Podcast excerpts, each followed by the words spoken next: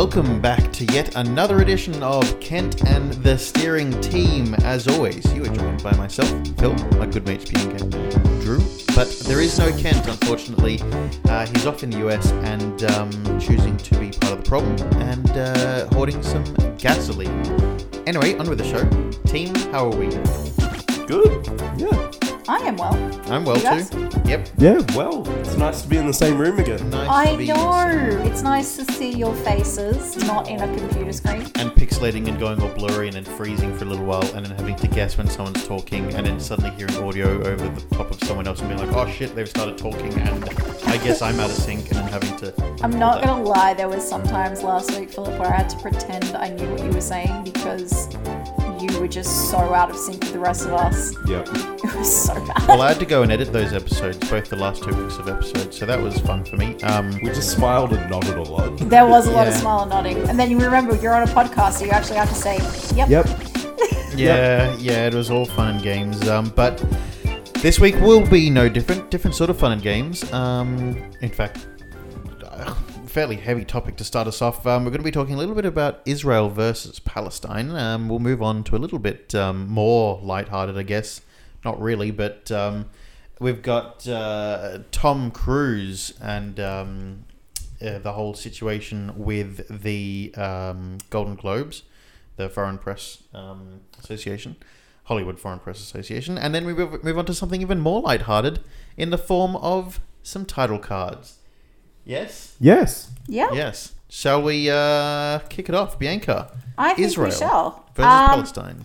So this week, the if you have been living under a rock, you would might not know that the fight between Israel and Palestine has reignited for the first time since twenty fourteen.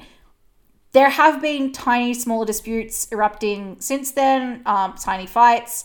Um, A lot of it has been covered up and not reported about in the news because it's just Israelis against Palestinians and it's a big, you know, thing.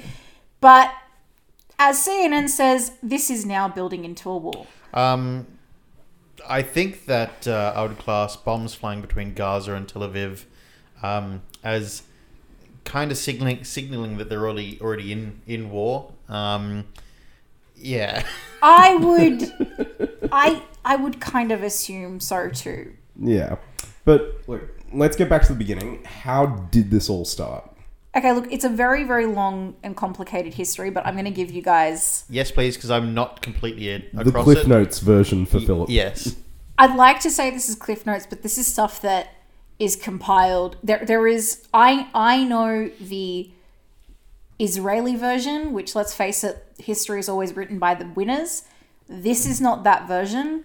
This is the Palestinian version, and I'm going to say it because it really gets reported on. Mm-hmm. uh, so, Palestine or modern-day Israel is the home of Jerusalem. Uh, this fight between everyone in the whole area has been going on for hundreds, if not thousands, of years. Yeah. So, Palestine is Jer- the home of Jerusalem, um, which is the holy city of three major religions: Christianity, Judaism, and Islam. And if you're wondering, how is it the holy city for three religions? It's because they're basically the same religion. They all stemmed from Judaism, then they became Christianity, then they became Islam. If you like to think about it, the easiest way to think about it is three movies.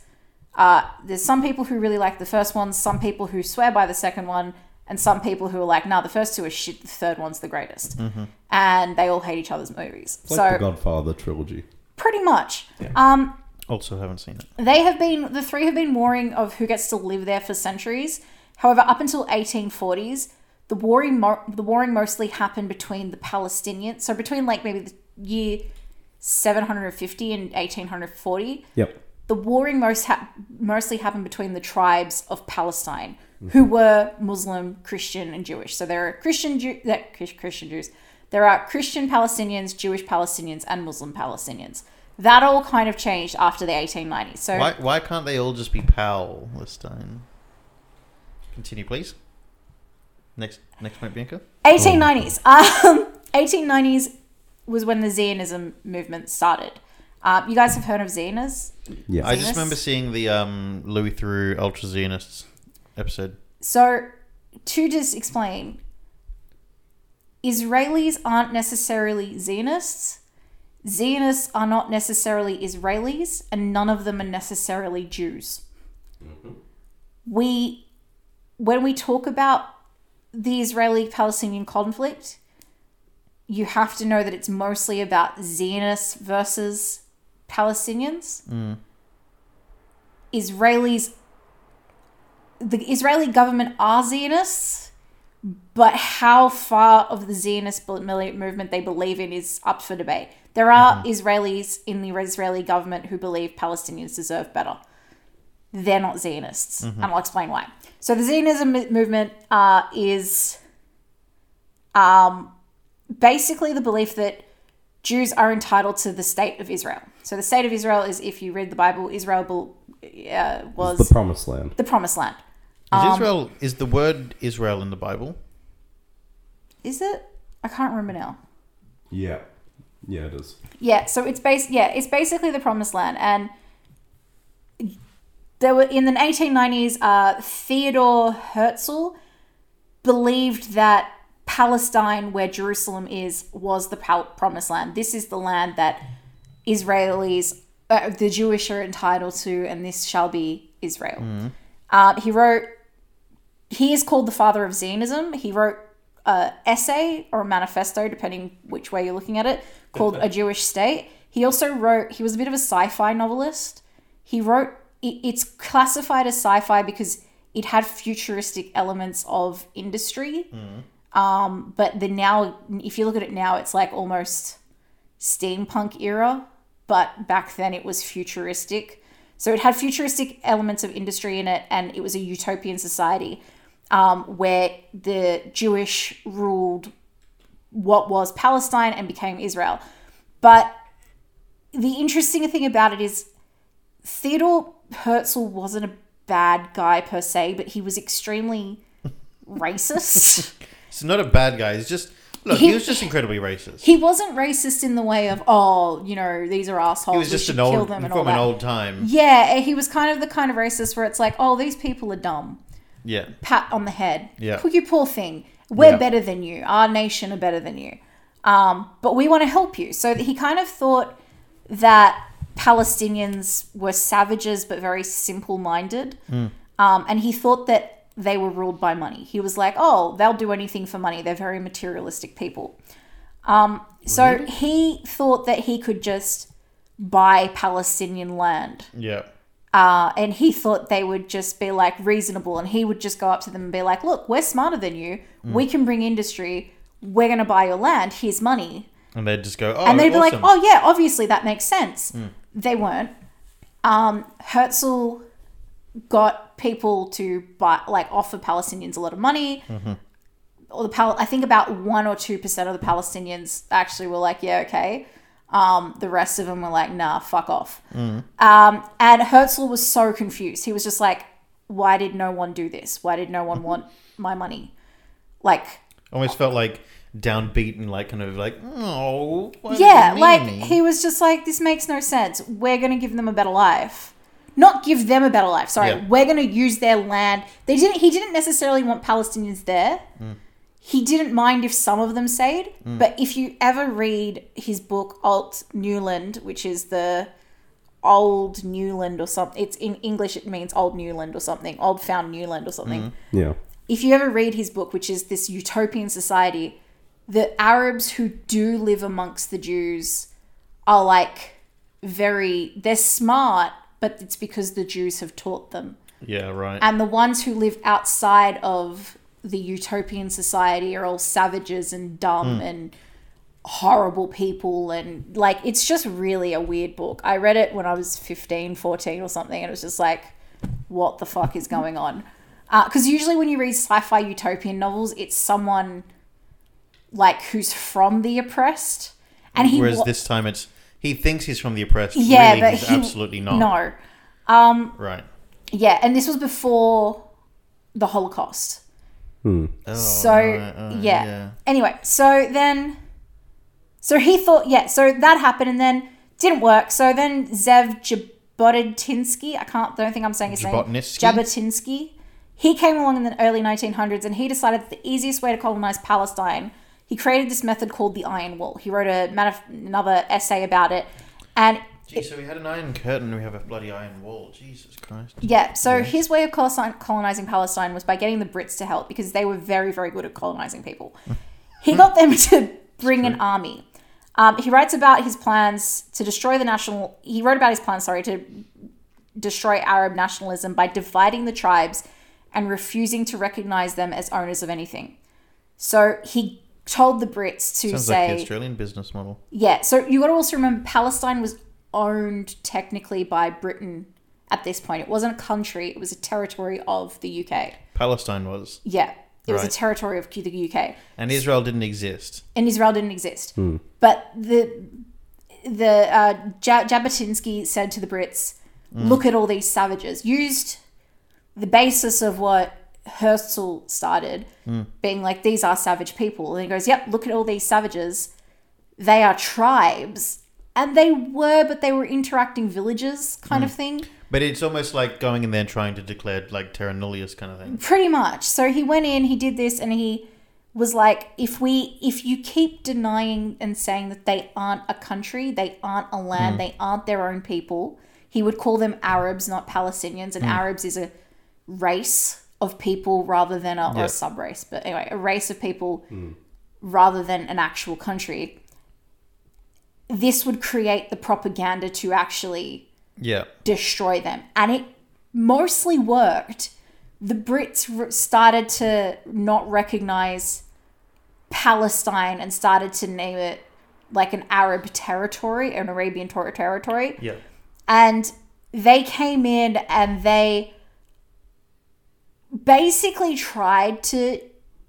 He, they pulled a lot of people out of their homes. Like literally pulled people out of their houses, moved Jewish settlers in, and then left, as Britain does. Like mm. they start, Brit, Brits, U K is great at starting something and not finishing. Lights it. a fire, walks away, and goes, "Oh, gee, something's going on over there. Geez, that's terrible. I wonder what happened there." It's like, mate, you did that. Pretty much. Oh, so he he he created this. The U K agreed, but and they declared Palestine technically uninhabited. But again, this didn't work really well because it just destroyed British-Arab relations. And then, as I said, Britain pulled out. Mm. So when bribing and destroying the culture didn't work, Jabotinsky oversaw the beginning of the Israeli military. He thought, we can make our own army now. Um, he asked the U K for help. Mm. The U K were like, yep, we can do this. Um, he, I need to also say Jabotinsky wasn't technically the leader of Israel or Israeli. He kind of got kicked out later in history of the of the uprising of Israel. But in the beginning, he kind of formed the armies. So he was important in the beginning. Mm. But at the time when he was important, he oversaw the beginning of the Israeli army. They all got trained by the U K army, who, again, good at colonizing. And the Israeli forces forcibly removed hundreds and thousands of Palestinians from their home, and if they didn't leave, they were killed. And it was the beginning of a genocide. I think they estimate to this day about five point one million Palestinians were murdered so over quite, the last one hundred years. So obviously the Holocaust was a lot more concentrated number of Jews that were killed, um, more more Jews and in a shorter amount of time, but still... Yeah. It's a little bit kind of like, well. So, but they can't actually know what the numbers are because, again, it's not, it wasn't a country. They didn't ever have to report anything. There was no records. Yeah. So, and how many people left? So they estimate by World War One about one hundred thousand people moved into Israel. Uh, Jew, Jews moved back into mm. Israel and took the homes of Palestinians peoples. And I keep trying to emphasize, it wasn't just they took their land, they took their thing. No, no, no. Think of all of your furniture in your house and everything. Yeah. You just get told you can pack a bag of your clothes, and then you they you leave, and then someone moves in and takes over like your kitchen supplies, your furniture, your couches. Starts eating the food out of my fridge, goes yeah, to bed in my bed. That's uses my laptop. That is what they did. So this all happened, and I'm going a bit long, but over the next forty years, up until nineteen forty-eight, there was all of this removal. Then by nineteen forty-eight, World War Two has happened. The Holocaust has happened. Mm-hmm. There are hundreds and thousands of displaced Jews. a lot of Jews did not want to go back to their homes in their countries mm-hmm. of origin because their neighbors had sold them out mm. to the Nazis. Why would you want to go back to somewhere where yeah. you clearly weren't welcome in the first place? Yeah. Um, a lot of people struggled with this. Some moved to the U S, some moved to the U K, some moved to Australia and mm-hmm. other migrant countries. Bondo Junction in uh, particular. And then... Israel, but the and the other thing at the time is Britain didn't really want Jews to come in. They were like, yeah, yeah, we feel bad for you, but stay there. Mm. And they still owned this land of Palestine. And this Israel army had already by this point taken over a lot of the country. And they were like, you know what? Let's give the rest to you. Palestinians did uproar. They're like, no, no, no, this is our land. We've already mm. been, for the last fifty years, we've had these people moving in. They've mm. fucking taken our houses. What the fuck? No, stop. You can't give it to the people that are... Like, are, t- are stealing yeah. our houses. We're like, and, but the, but a lot of Palestinians were like, we do feel sorry for them. Because again, the Holocaust was mm. terrible. But at the same time, it's basically like the court favouring with the criminal robbing you. Yeah. Because, oh, but no, but... The, yeah, I mean, look, they've had a tough time of things of late. You know, some of their family... has has been, been killed and everything. Um, they are robbing you, but yeah. So some Palestinians were like, yeah, okay, this, you know, the Holocaust was shit. Okay, let some of them in. But then some of them were like, hold up, no, fuck. They've already taken most of our places. Mm. So they came to an agreement with the U K that didn't really make sense to them.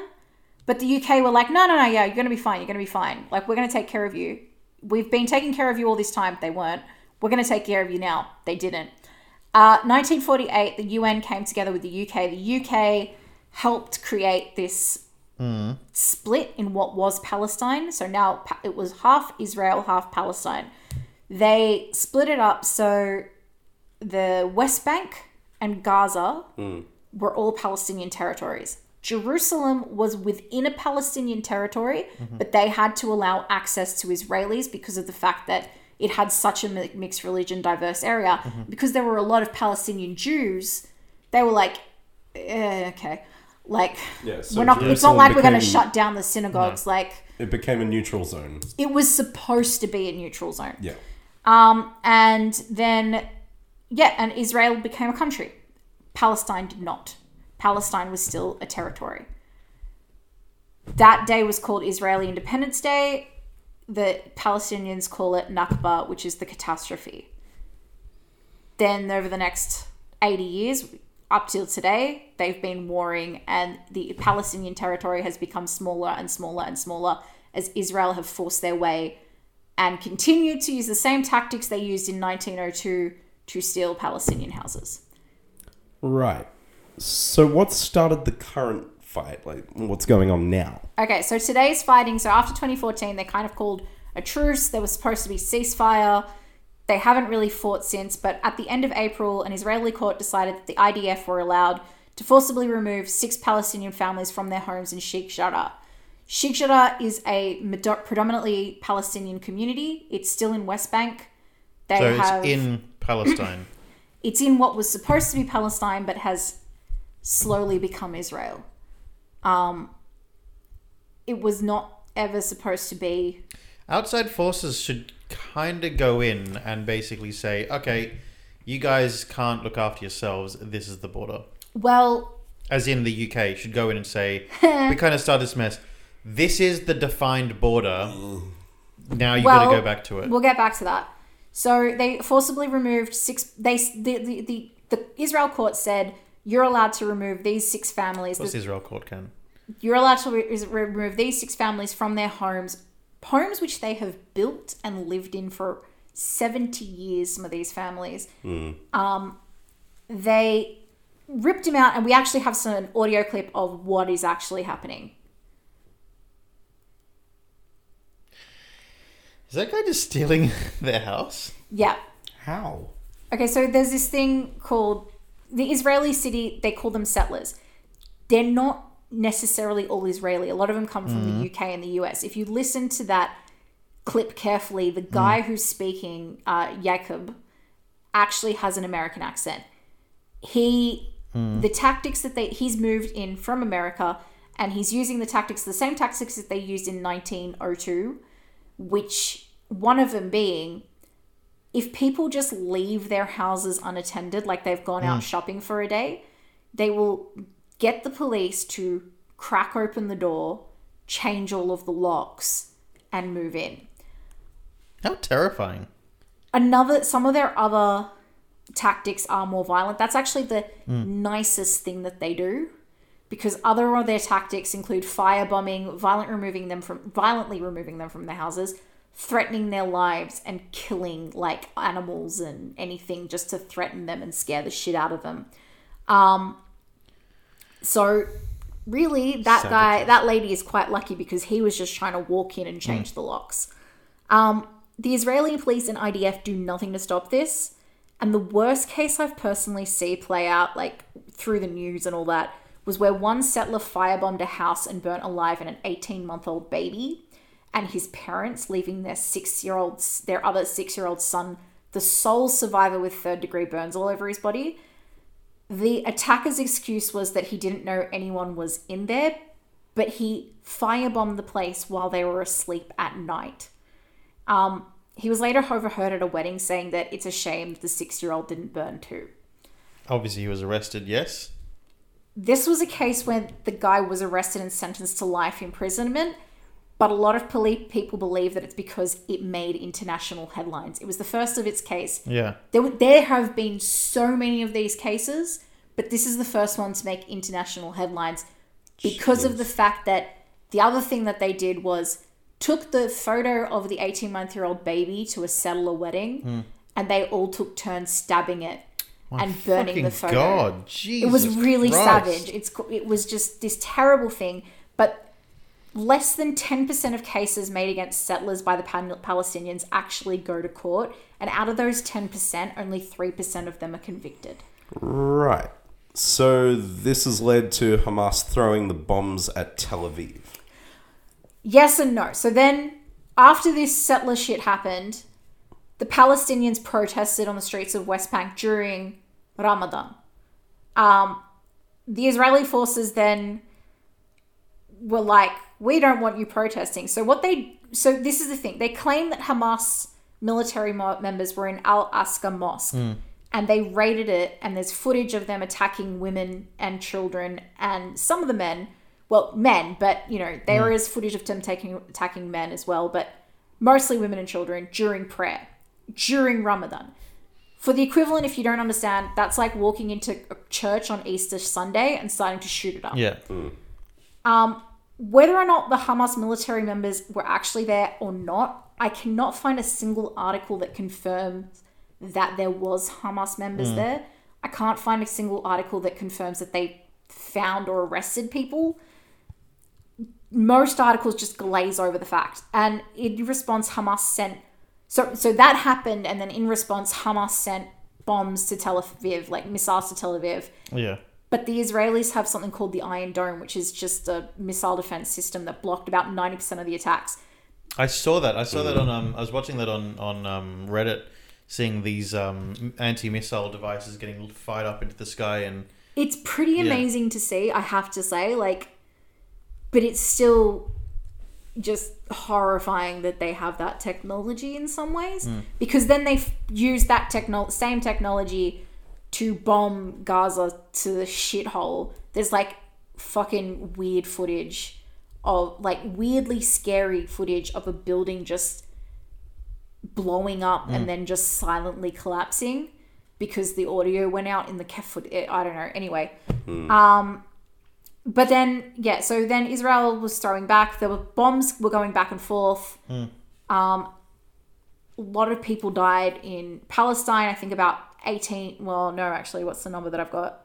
Six people have, six Israelis have died since um, the attacks began, while fifty-three Palestinians, including fourteen children, have been killed in Gaza. But the worst part is that they began dropping... Israel began dropping white phosphorus on Gaza today, or yesterday, which was Wednesday. You can't do that. That's illegal. Yes, because... Oh, my God. But hang on, but hang on. If it's white phosphorus, like, that stuff burns at, like, three thousand degrees or something like that. Like, That shit's toxic. That's horrific. Yeah, and if it, it's basically if the burn doesn't kill you. Because have you seen those, like, cartoons where, like, something, an acid bomb drops yeah. on a table and it mm. will literally just go straight through and yep. then straight through the ground? Yep. That's what it'll do to a human body, white yep. phosphorus. Nice. And if it hits you, the actual burn will leave toxins in your system that will cause your lungs and kidneys to shut down. And if Gee, that Israel's doesn't... playing hardball right here. Yeah, and if that doesn't kill you, it gets worse. If if you haven't actually been hit with it, the toxic fumes that it causes in the air, that'll kill you.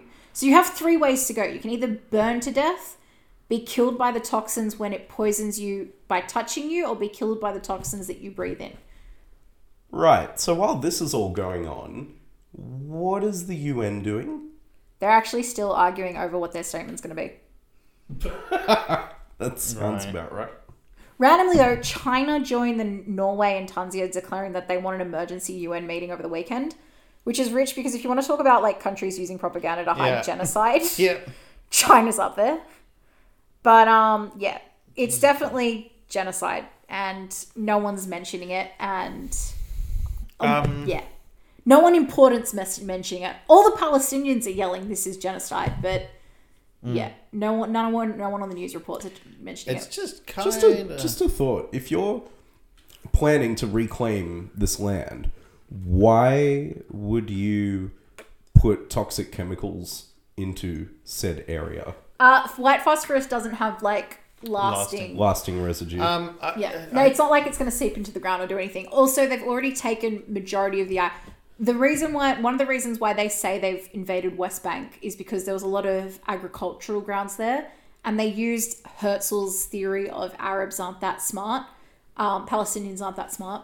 Yeah, unfortunately By it's the twenty-first se- century, so it doesn't actually fly anymore. So yeah, well they said that they in, can't, they need the agricultural lands. I don't give a shit if you need it or not. If it's not part of your agreed land, you can't have it. Like, unfortunately that's the way it goes. So I think it's, I think... Again, if I look at the U K, who are probably most responsible for the whole situation, um, besides the Nazis, um, uh, in this thing coming to a head or accelerating the way that this thing was going, um, I think that somebody, because they've proven that they can't play nice or get along nicely, and they never could, I think somebody does need to step in, that is the U K, and go, all right, all right, all right. So what were the what were the borders that we defined last time? Oh, they're back here. Right. And your courts, Israel, defined that you could have these bits of land. Yeah, no, that's that's incorrect. You can step back and go back to the borders that were agreed upon back at, you know, end of World War Two. nineteen forty-eight. So that's the borders that we're going to stick to. Um, anyone on the other side of the borders, yeah, maybe you've been there for some time. Maybe you've been there for two years. You can pack your shit, as in... not the stuff that was there before, and you can leave. You've got a week to get back on the other side of the border because this ain't your land. Good. Do it. Or, you know, we'll rock up with some warships on your front door and make you do it. See, I I have this thing where a lot of people are anti-Hamas, which is mm. understandable because Hamas is funded by a lot of terrorist organizations. Mm. But the reason why Hamas is funded by terrorist organizations is because Hamas isn't getting respo- res- like any support from anywhere else. Mm-hmm. And Hamas mm-hmm. is basically started out as a guerrilla warfare group mm-hmm. who were like, they're taking our land, we need to fight back. Mm-hmm. And then it became what we now know as a terrorist cell. But again, no one was helping them except for the terrorists because, I mean, terrorists have an anti-Jew... So, so terrorists, look, Muslims in like Arab nations like Afghanistan and Iran and all mm. that, they're anti-Jew. Mm-hmm. So they don't like Jewish people, full stop. Palestinians aren't anti-Jew because there are Jewish Palestinians. Yeah. They are anti-Zionists, which is anti-settler. Zionist, Zionism is the theory that Israel deserves a state. Yeah. Um, there are actually Jews... who are anti-Zionist, yeah. which is why there needs there is a distinction between anti-Zionist, anti-Jew, and anti-Israeli. Yeah, because anti there are Israelis who believe in freeing Palestine. That's where the confusion comes in. So, mm. yeah, anti-Z. There are Jews. The Jews who are anti-Zionist are anti-Zionist because the Jewish scriptures say that God will give you the state of Israel. Yeah. And they've gone and claimed the state of Israel from the, themselves. Yeah. Um, it's all really confusing. But so, yeah, I under, but my point is I actually, I don't agree with Hamas in a lot of things they do, mm. especially with where they get their money from. Yeah. Um, I don't, if I was a Palestinian living in Palestine and I was watching that happen to my family and my friends, mm. I don't know if I wouldn't join Hamas, because what else can you do? That, yeah. that is, so Palestine have You're being tried forced to, into a corner kind of thing, mm. or Pal- backed into a corner. Yeah, the Palestinians have tried yeah. to create their own army, mm. um, but Israel actually stopped them. They had support from the U K for a while in two thousand six. U K did try and step in to fix. That's what I was trying to mm. say. The U K did try and step in to fix some of their mistakes in two thousand five, two thousand six. They started training the Palestinian army. Mm. Israel got scared and were like, why would you do that? They've been... Well, because of what you're doing, Israel, basically. Yeah, basically. Basically, and you're shooting someone and going, oh my God, don't get angry at me. Yeah, and, like, and then they they they shot that down. Based, well, Drew, that's a bad way to say Drew, it, but they shot uh, it down. Before we move on, any thoughts on this? Um... I actually, I, I'm still speechless at the whole thing, really. It is just a bit of... It, I think that's just... We'll, we'll no doubt have time for more discussion on this in the coming weeks, though, because it is it no feels, doubt... It feels like it's gone in circles for decades, and and even though it seems like it's coming to a head right now, I don't feel like it necessarily will. I feel like it may just dip down and then just come back to this again. You know, boil under, uh, boil yeah. under just a little bit and then continue to simmer. Yeah. Um... Yeah, well... Anyway, I mean, that's all... Yeah, that's all I know for now. Um, we'll, we'll come back with another update in the next couple of weeks. There's no doubt there's going to be more, as I said. Um, but in the meantime, let's head over to commercial. Shh. Do you hear that?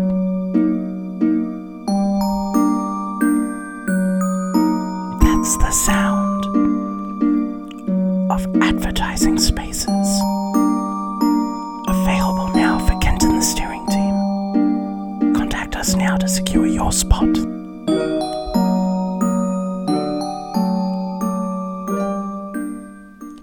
Alright, welcome back. Now, Tom Cruise has been in the media the past week. First of all, he returned his Golden Globes in protest of the Hollywood Foreign Press Association. And now he has broken his silence on the matter of his on-set rant regarding COVID safety protocols. Yeah, well, let's go um, back a little bit of a step here and explain exactly what's going on with the Golden Globes. Yes. Right, so the Golden Globes are run by the Hollywood Foreign Press Association, which has had a few controversy, controversies and scandals over the last mm-hmm. year. Its most recent one has, however, been in relation to its lack of diversity, particularly the fact that they do not have any black members. Yeah, um... The uh, H F P A is a group of journalists and photographers who report on entertainment, in, oh, well, on the entertainment industry, um, for publications based outside of the U S, basically. So that's where they are, the Hollywood Foreign Press. Yep, and now a spokesperson for the H F P A have pointed out that all the journalists from all the ethnic and cultural backgrounds based in the Southern, based in Southern California who write for the international media can apply. And also noted that the group's membership is majority female, with thirty-five percent of its members from non-European countries, including Egypt, North Africa, Japan, India, Bangladesh, Philippines, Brazil, Argentina, Mexico, and Chile. Right. Sorry, my pronunciation tonight is That brilliant. Is okay. When you mentioned um, Philippines, I thought you have. I, I wasn't paying attention for a second there. I thought you were talking to me. Philip, did you look up? Yeah, I did. I did. I was like, what? Right now, according to Meher Tatna, former head of the H F P A, there actually hasn't been a single black member since at least two thousand two. You were saying before, Drew, um, before we hit record on this, that the. There's there's a somewhat intensive criteria for being able to join or be a part of the thing? Yeah. Now, look, according to the H F P A website, they, so they do have an application section on there. Mm. It specifies on their website, applicants should be working Southern California-based journalists covering the entertainment industry for a legitimate foreign publication and must be sponsored by two current H F P A members. Applicants are required to submit twenty-four sample clippings of their work from the last three years. They also have to have been listed in the M P A A Directory of Journalists for the past two years.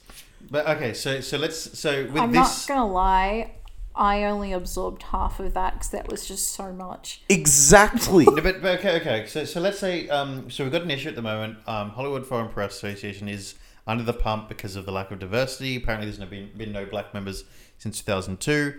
Um, so how would they, how would they fix this? The, the quickest way to fix this issue for any sort of P R um, or or glossing over this is to open the floodgates and let as many people of color in as quickly as possible, because we know that's what they they think a Band-Aid fix like that will fix the problem, will make the problem go away. So how will they do that with this? These rules in place, because you can't just undo the rules of entry.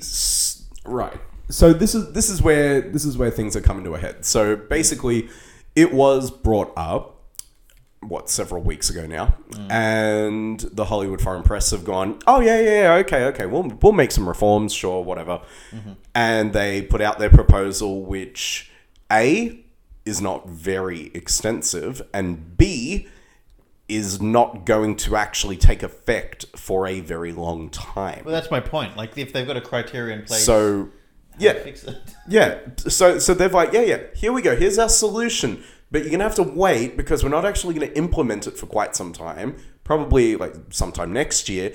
And even when we do, it's not actually going to widen anything. It's not really going to be that much of a difference. Mm. So because of that, a number of studios have decided to boycott it. So Netflix, WarnerMedia, and a Amazon few others. Amazon and Netflix were the first two, yeah, weren't they? They were. Amazon and Netflix were the first wow, two. Wow, hang on. So, so then, Jeff Bezos is taking a stand against some sort of humanitarian issue. Wow. yes, yes. Oh my god. Yes.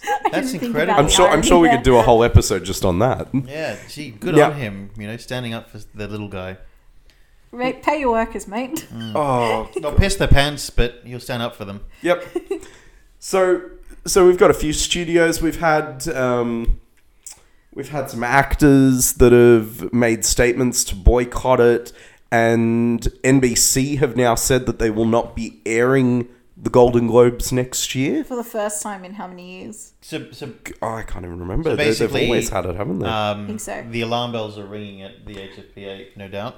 Yes, so they are they are now currently scrambling to give a new solution, mm. one that they have said will take effect from August this year. Mm-hmm. See, if you, if you got on it a little bit sooner, you wouldn't have to scramble. Let's be honest. You think? Can they fix this problem? Because the H F P A... It's Why would you like want the, to be a part of this now if this is if this is the it, attitude? Well, it's it. not like the H F P A have always been. Not even it's not even about race. They've always been exclusive fucktards. Yes. So, yes. They've also always been, to me, a little bit of a joke. I mean, again, we look back they at the uh, you know um, in order in order to, to try and get as many of their mates in as possible or as many as much attention that you know. Aren't we cool guys? Look at all the cool guys we have at our party kind of thing. They gave um, The Martian... Yeah, best musical best, comedy. Uh, best musical com- co- comedy. Are you kidding me? Just so that way they could still have them there now, and nominated. They have um, Ricky Gervais host it and just take the piss out of them because yep. they're just so pathetic. You know what, though? Like having Ricky Gervais host, even after everyone didn't want him to host... Mm. was hands down the greatest move they've ever made. Yep. It and was, the second I greatest was bringing him back to do it again. And again. And then again, yeah, yeah, yeah. If they want views this year, they have to bring him back.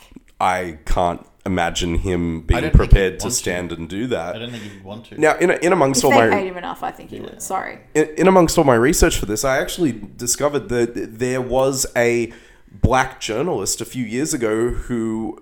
applied and was denied and was not given any reason why her application was rejected.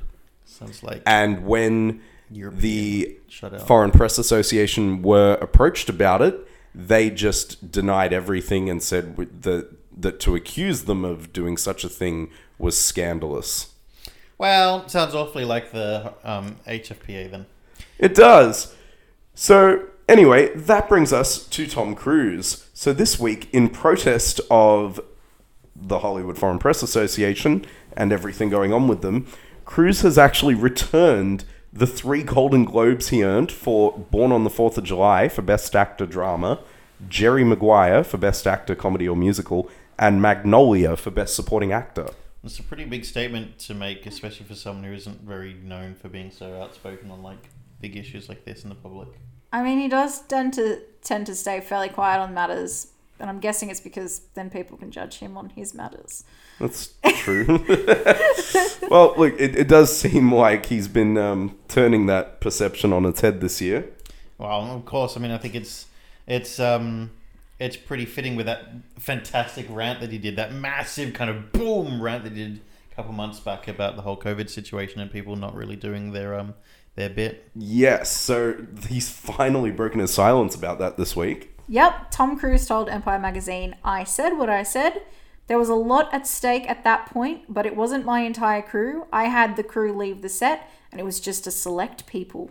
See, I find that even more interesting then, because if it was only select people in there, there's a finite number of people who could have potentially recorded it and leaked it. Yes, exactly.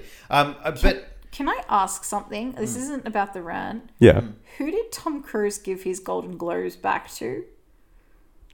So my, from what I read, he he boxed them up and had it shipped to their office, so it would have gone to the reception desk. Can you imagine that? Yeah, but like that's basically you know you know those people who like get paid get fined on like for parking in the wrong place, and, yeah. and then they pay in coins and they pay the poor receptionist at the council who had nothing no, no, to fucking do with it. No, see, see the way I the way I view view, view it this, I, I see it as different because I view this as it it meant so little to him that he put. I can imagine the box looking just like you know, like you know, just getting like a regular brown box and it's got the black kind of printed yeah. text on the side yeah, of it. And yeah, he just yeah. he's taped it up with like a packing tape gun, just that like tape gun. Um, I could, I could see him doing chucked that. Chucked a couple of the medals in there, yep. put it in the mail and went, yeah, send it, rocks up at the desk and the receptionist is like, to the H F P A, signed by the office of... T C. Yeah, what the hell is this? Opening up with a, a, a letter opener and just being like, fuck. And just seeing these letters, just, uh, these, these medals. Golden just, Globes. The yeah, poor receptionist. And then kind of look, scrambling through the phone list and being like, I don't have a contact number to the bigwigs because they obviously don't give a shit about who I am. I'm just a lowly receptionist. Yeah, where do I and send this to? The highest person they can being like, um, you better get down to reception because fuck. That person coming down and being like, oh my God, I'm going to have to show this to the big guys. And then calling up the leader of it and being like, you never get what's, what we just received. We got a shipment of some awards. Oh, really? They've come early, have they? They're no. Tom Cruise. They're all for Tom Cruise. There are, these ones have been returned. What do you mean? Who are they from? Wait, we gave him an award? yeah. Yeah, well, God, how disrespectful. He never got one from the bloody Academy. Um, yeah, so, uh, look, I don't know. I mean, they're in serious strife here. But again, it, all of it just reeks of half-assedness, doesn't it? Like, oh, yeah. oh, you want us to do something? Oh, don't take away our bloody airing. Oh, for God's sake. All right, um... quick, get some ethnics in. Quick, quick, quick. Go find someone. Put them in. Put them in. Put them in. In. They're not dark enough. Get someone else. Like, I can just... Wait, this is just... Oh. Weirdly, I, I'm kind of impressed that they haven't pandered like that when so many so many groups have been pandering as quickly as possible to fix a problem. They're going to. But, but now they have to. Yeah. But... in this case, it would have been better if they had just gone, okay, we need to fix the problem. Mm. Let's actually create something good. Well, I'm going, oh, yeah, we'll get to it. Don't they take a photo of the Hollywood Foreign Press posing with all the nominee nominees every year? No, is that yeah, the Oscars? Like, yeah, it, probably, to. it probably looks the same yeah, as the Australian no, no, but then Olympic. I'm just saying, the Academy doesn't because there's over two hundred members. They, oh. they, they don't do it with yeah, the Academy. No, with the Golden Globes. They yeah. get all the Golden Globe, H F P, yeah. whatever, Hollywood yeah. Foreign Press, to... Get take a photo with all the nominees. Yeah, they're meant to. There's only there's only forty-eight yeah. members. How have they not known that they're all white all these years? Oh, they again, Bianca. It's the same as the Australian Olympics. They just don't talk photo. about it. Yeah, they're but, all just white. But it's but they're not tanned. Technically. They're not all white. The argument in here is European that there white. is no one black because there are people from Asian countries. There are people from. Um, the Middle East, there are people but from all, India. All right, then I've in there. No, no, no, no, but, no, but hang on. All these people, all these countries that we've just listed are all historically racist against black people. All of them that yeah. we just listed. No, no, but I, I well, sorry, I just remembered all the Asian anti-black commercials that just pop up sporadically every now oh, and then. Oh, there's that clip. That They're clip horrible, on... but it's just funny when everyone gets shocked by them. Like they happen every year or so. One pops up, and every year or so, everyone's like, "Oh my god, how could they?" I'm like, "It happened two but, years ago." But there's ago. also it's the clip on YouTube again. of the the um, black guy with the Iron Man mask that scares, uh, jumps up and scares this older Asian couple, and they're like, "Oh, like you subtle," this kind of thing. He takes the mask off and he's black, and they scream and run for it. Like, you know, it's like geez. every time something anti-black wait, and wait racist. Wait and see my com- real superpower. Yeah. Every time something anti-black and racist comes out of Asia, yes, it's horrible. Yes, it's thing.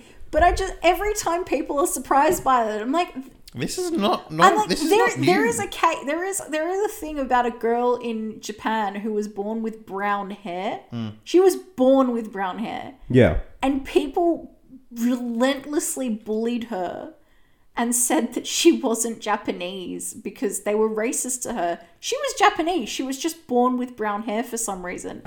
And they made her dye her hair at school. Uh, That's what most Asian countries are sadly like. Well, I, I mean, and again, I guess we can say... Um, until she was old enough to dye it pink and white. Yeah.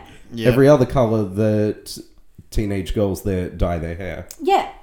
Again, um, I guess we can say best of luck, H F P A, and uh, well done, Thomas Mapotha. Mapotha Tom for um, doing Box- the most yeah. out of left field move possible, boxing up those awards. That's also, his also his rant was pretty good. I, um, I still have this special. theory that one day Tom Cruise is going to leave Scientology. I do too. I, I firmly believe it'll happen. He's, uh, yeah, but... Anyway, I, I don't that might be for another week. We yes. can discuss that, because let's go to the quote. Okay, and now it's time for What the Quote. Drew, the quote last week was... That's some bad hat, Harry. And that was said by Chief Brody in Jaws, but it's also a bit topical this week, because we are talking about uh, title cards, and that's from... Bad, bad Hat, Harry, Harry Productions, Productions, as yeah. we all know from House. Mm. Uh, okay, well, yeah, no, that was an, a good one. Very topical. Very, I like that we do that. Uh, um, Bianca, what is this week's quote, please? I actually uh, need some help, Drew. I think I can assist here. Shall we uh, get into it? Let's go. Darth Vader has asthma, so name me one Star Trek character with a respiratory disease, because I'm drawing a blank. Name me one Star Wars character who's gay. Well, no one's gay in Star Trek, so why would I even do that? Captain Picard. Okay. Captain Picard is not gay. He's British. And if you guys know what that is from, please reach out to us on Facebook, Twitter, Insta, any of our socials. And now back to the show. And we're back again. Now, much like our quote, if I were to say, that's some bad hat, Harry, would you think of the line from Jaws? Or would you assume I'm talking about Bad Hat Harry Productions behind shows like House? If I say, bye, have a great time, or bye, have a beautiful time, do you think of Family Guy or American Dad? Now, if I say, uh, do you automatically get the Game of Thrones or Sopranos or Sex and the City or Last Week Tonight with John Oliver theme song straight in your head after that? You know, the classic sound from H B O. If any of the three we've just mentioned ring true to you, then you're sadly suffering from T V addiction. It's not all bad, though. This segment will be relevant to you. Yes, this week we thought it would be fitting to look at some of our favourite movie and T V show title cards, or production cards. Yes. Now, um, if I take a deep dive into one of these, one of the ones with probably the most interesting to me, um, interesting... Um, references or creations behind them. Mm. Um, to me, it is the one that Bianca mentioned, which is Underdog Productions. Um, now, if you ever watch an episode of American Dad, um, yeah, there's there's a um, uh, it's a company that was co-created by Seth MacFarlane, um, and the T V show was created um, in part by Seth MacFarlane as well. He also did Family Guy, which is the one that most people know, but American Dad's my favorite of the two. Um, now, Underdog Productions is an offshoot of MacFarlane's other company, which again is responsible for some movies like Ted's, uh, Ted's, the Ted films, the Ted films, um, A Million Ways to Die in the West, A Million Ways to Die in the West, and then Family Guy as well. Um, Fuzzy Door Productions. Is it now, also the Brown Show? Cleveland. Cleveland. Uh, What did you just say? Isn't the Brown called, Show. Isn't it called the Cleveland Brown Show? It's yeah, just called the Cleveland Show. But yes, his name is Cleveland Brown. I thought it was the My Cleveland name Brown is Cleveland Show. Brown. I couldn't remember Cleveland. I'm proud to be. Yeah. It wasn't like that. It was. I thought it was the Cleveland Brown just, Show. So the Brown Show. Oh my god, okay, it sounds terrible. Okay, when I quick, say that. quick tangent. I will never forget. Amazing. H F P A race. Should put more black people in the Golden Globes. I will never forget America, uh, uh, the um, American. Um, sorry, gonna go down the, for the, being racist. We should get someone called Cleveland. So so quick quick tangent. Um, the um, American, for God's sake, Amazing Race had an American only based season where they only traveled around America as a family family right. season. Um, and there was one family called, um, one family that were African American, and the host kept referring to them as the Black family. And I really was horrified by the fact that they're calling the, you know, the white kind of Alabama family were named the Smiths, and then we had the Jacksons and like, um, the Warners and all this sort of stuff. And then we had the Black family. And I was like, oh my God, you can't say that. Did he at any point say the Blacks? No, just the Black family. Okay. Um, their last name was Black. Black. So I thought it was the Cleveland Brown Show and I okay. couldn't remember his first name. I'm sorry. Okay. That was in not No, this this show was not made in the eighties. Anyway, anyway, anyway back to this. On then. The show. Um, yeah, so so um the... The production card itself, which is basically a cop or a security security guard at the very end of the episode of um, American Dad, stands there, looks at the camera, and he says one of several things. It's either, bye, have a wonderful time, or bye, um, have a beautiful time, or bye, have a great time, um, bye-bye, see you soon, or have a great day, or have a great night, that sort of thing. Um, the nice thing about this is that the man that says all these different things... Um, is uh, his name is Officer um, Apena or Penna, um, and he worked as, as a security guard at the offices where Fuzzy Door um, and Underdog Productions were based. Now it's believed that he was a Venezuelan migrant um, or immigrant, um, and um, there's a couple of different stories or ideas behind why he would um, why he was on this. One of the ideas is that um, or, or reported stories. Um, is that the production company or companies wanted to be able to pay him something like five hundred dollars an episode just to be part of the, the team or something like that. Pretty big amount. Of which the producers said, no, absolutely not. Are you kidding me? Why would we do that? They got him to do these lines and then they had to pay him royalties for every single episode that he appears in, which is every single episode, which I think is really cool. Mm. That's one idea. The other I one like a little bit one. yeah, the other one a little bit more in favor of the producers is that they wanted to kind of get everyone involved, everyone from the studio, everyone that's um, working on the lot at all, um, involved or um, part of the team. And so they put Officer Pena in here so that way they really did have everyone there as part of the on-screen um, team. I feel like the first one's more likely because more if it's the second one, yeah. what happened to like the secretaries and the E As exactly. and the admins? Exactly. Mm. Um, Now, I think what is the nicest part about this, this isn't kind of um, um, speculation, this is what it was. The reason he says those lines is because on cue, this is how he would, um, as people were leaving and heading out, this is how he'd kind of ended, he'd wave to them and say that as everyone was leaving. So they were like, no, yeah, get him to say this line, because that's kind of the one that I've heard him say, that sort of thing. So that was really nice. Um, the other little um, interesting tidbit about it is that there's a tie, he's wearing a tie, and the tie on it has like a leopard print sort of thing, which is the same sort of print that appears on Fuzzy Door. It is, production. Yes. Yeah, it's just a cool little um, spin-off thing about it, and I think it's really cool. I like that. That's I'm... my favourite kind of one of these title cards. Aw, that's really nice.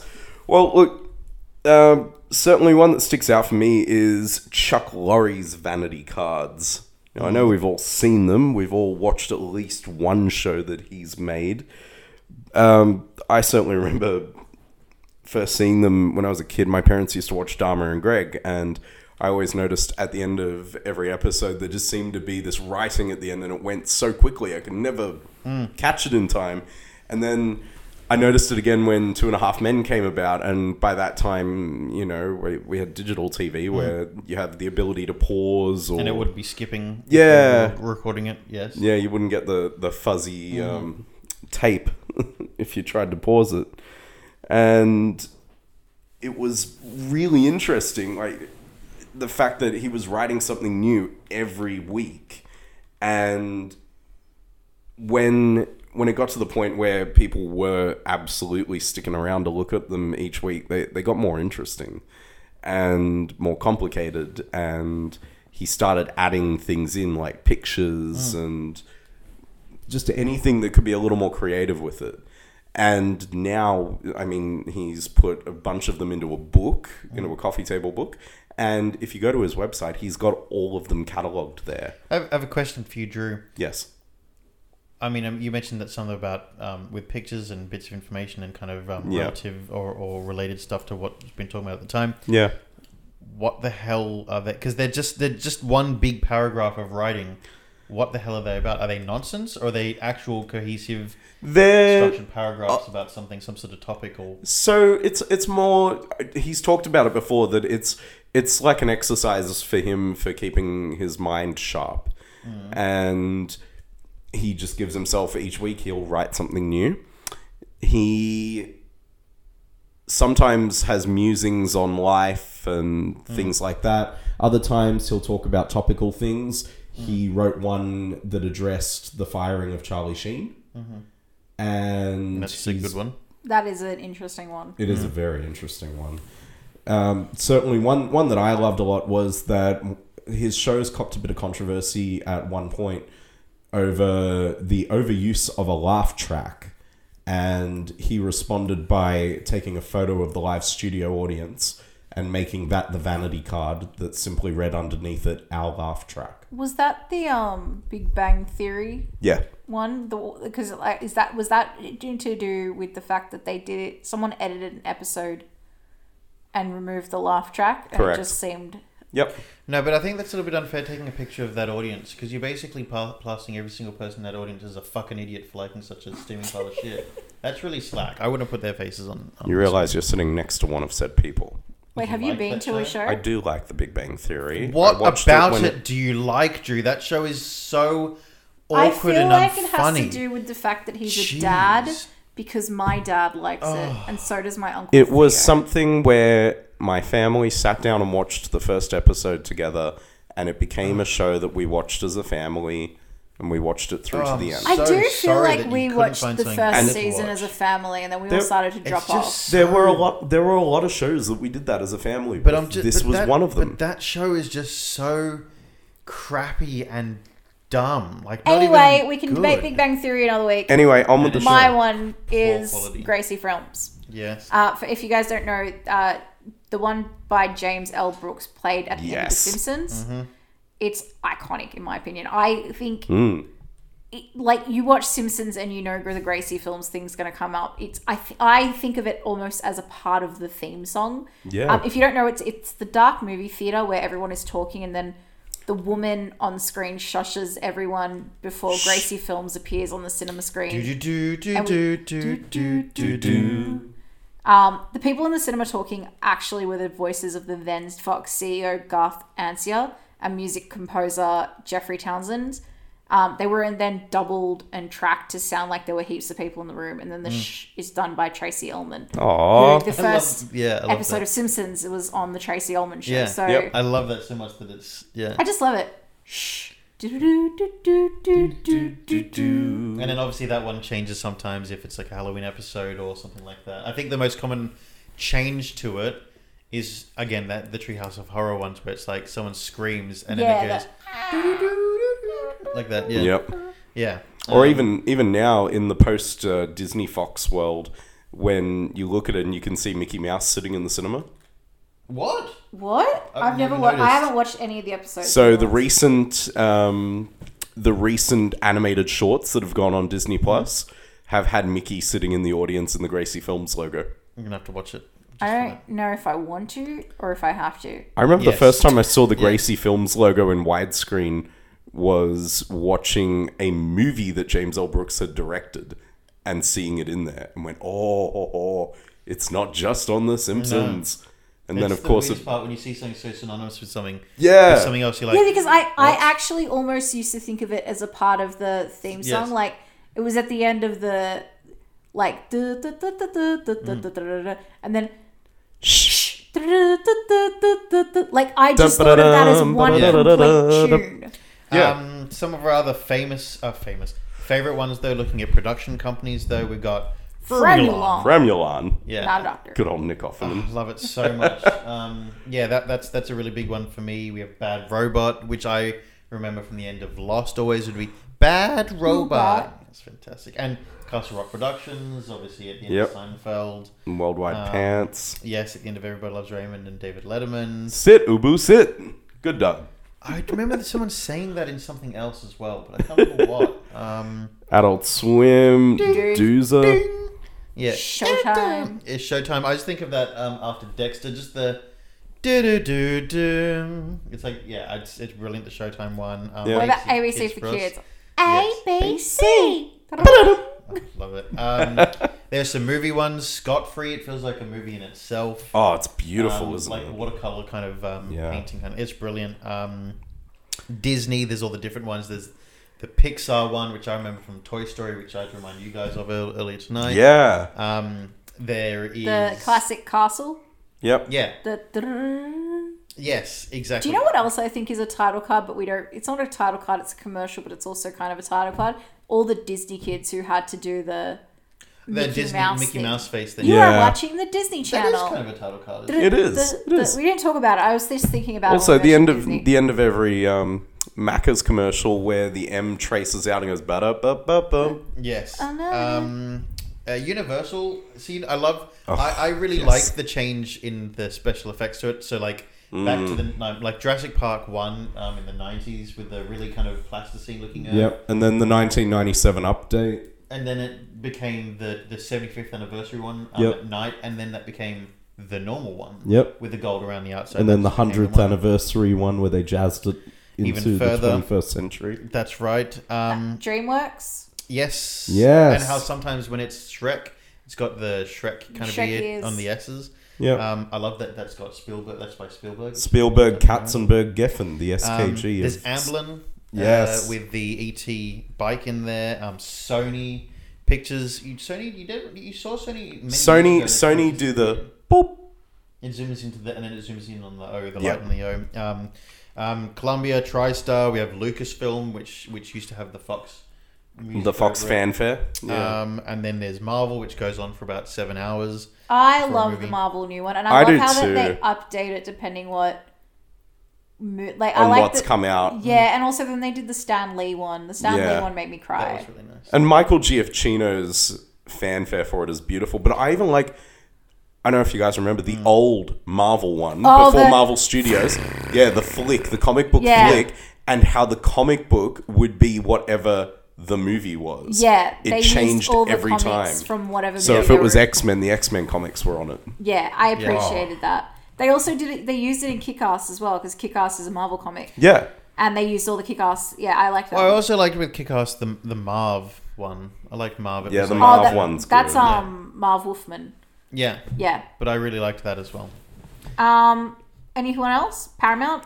Yeah, Paramount, the, the stars flicking in the water. There's a couple of T V show, um, I guess, sort of ones. Um, like title cards themselves. Obviously, there's... Um, Frasier, there's Law and Order. Give me Law and Order, Bianco. Hold on, I'm trying to remember it. It's uh, in the criminal justice system, sexually based offenses are considered especially heinous. In New York City, the dedicated squad who de- investigate these vicious felonies are the detectives known as the Special Victims Unit. These are their stories. Yes. Dun, dun. I think I got it wrong a bit at the end, but I, I got most of it. There's Rugrats with a bubba. That one. That another another studio one very quickly is Point Grey Pictures, which is Seth Rogen's company, and it's the it's the the desk in oh, the classroom, yes. and they jazz it up for whatever movie it is. Yeah, I, it's, it's always different. Um, The Office. Yes, we have yep. That's All Folks from Looney Tunes. Scrubs, the yes. the the X-ray. X-ray. X-ray thing, and Lost, just the words coming up in Lost. And mm. I always love on the Lost one because it's shitty early two thousands special effects. There's a little bit of a glitch in it. You can see like the... Do you remember, do you know how like in the last, possibly like up until, I think I think mm. up until Game of Thrones came out, title cards replaced the jingle, the, the songs at the beginning of the movie. Yes. Like, yeah. Shows pretty much. Yes. They just, most shows just had a flashy title card. And that was it. And that was it. Yeah. But now I think music is coming back to a lot of shows. Yeah. Well, I liked that Frasier did the music with the title card. The But they also had Baby I Hear the Blues, I Call It. They had both. As, but that was, their credit, that was their credit music though. Yeah. yeah, yeah, but as does Law and Order. Law and Order has the title card, but then yeah, then they got yeah. that. Yeah. Anyway, that is the sound, yes. uh, which means we are at the end of the show and we need to dub our sick cunt of the week. Yes. And yes, we, we had do. a conversation this week beforehand and I think we all agreed across the board oh, that yeah. there was only one clear winner for this week. No one else came close this the, week. This man is the uh, the saviour for um, Palestine versus Israel. Yeah, they need the to ship him off. Potential saviour. They need to ship him to Palestine and be, he's he should save... Yeah. He could save, figure out all their issues by doing one simple thing. Mm-hmm. He moved the border. Yep, he did in so his tractor. He, a farmer in uh, the in um, who lived on the border of Belgium and France, grabbed the border the marker, rock, the cornerstone, the rock, the, the border stone, uh, and moved it two point three meters back into France uh, because it was in the way of his tractor. Yep. Which is perfectly acceptable in my opinion. Yes. Um, and then it, a whole council had to gather just to determine that where the border had to go. But he, but the best part was, like, I, I, I'm watching this documentary. A whole council had to gather, and some reporter was watching, was like reporting from the border, and like the bo- the marker had been right there against that tree. A whole council had to gather. Just to point out, just to point out, the border had been right there Jesus against that tree. It was just blocking his way, so he moved it. He's a true champion. True champion. He is our sick cunt of the week for this week, without a doubt. Indeed, he is. And on that, then, Drew, I say thank you. Bianca, I say thank you. Audience, I say thank you. Thank you, Philip. Thank, thank you, Bianca. Thank you, Drew. Thank you, Philip. Thank you very much. And Drew, we say, we say Bianca. Yep.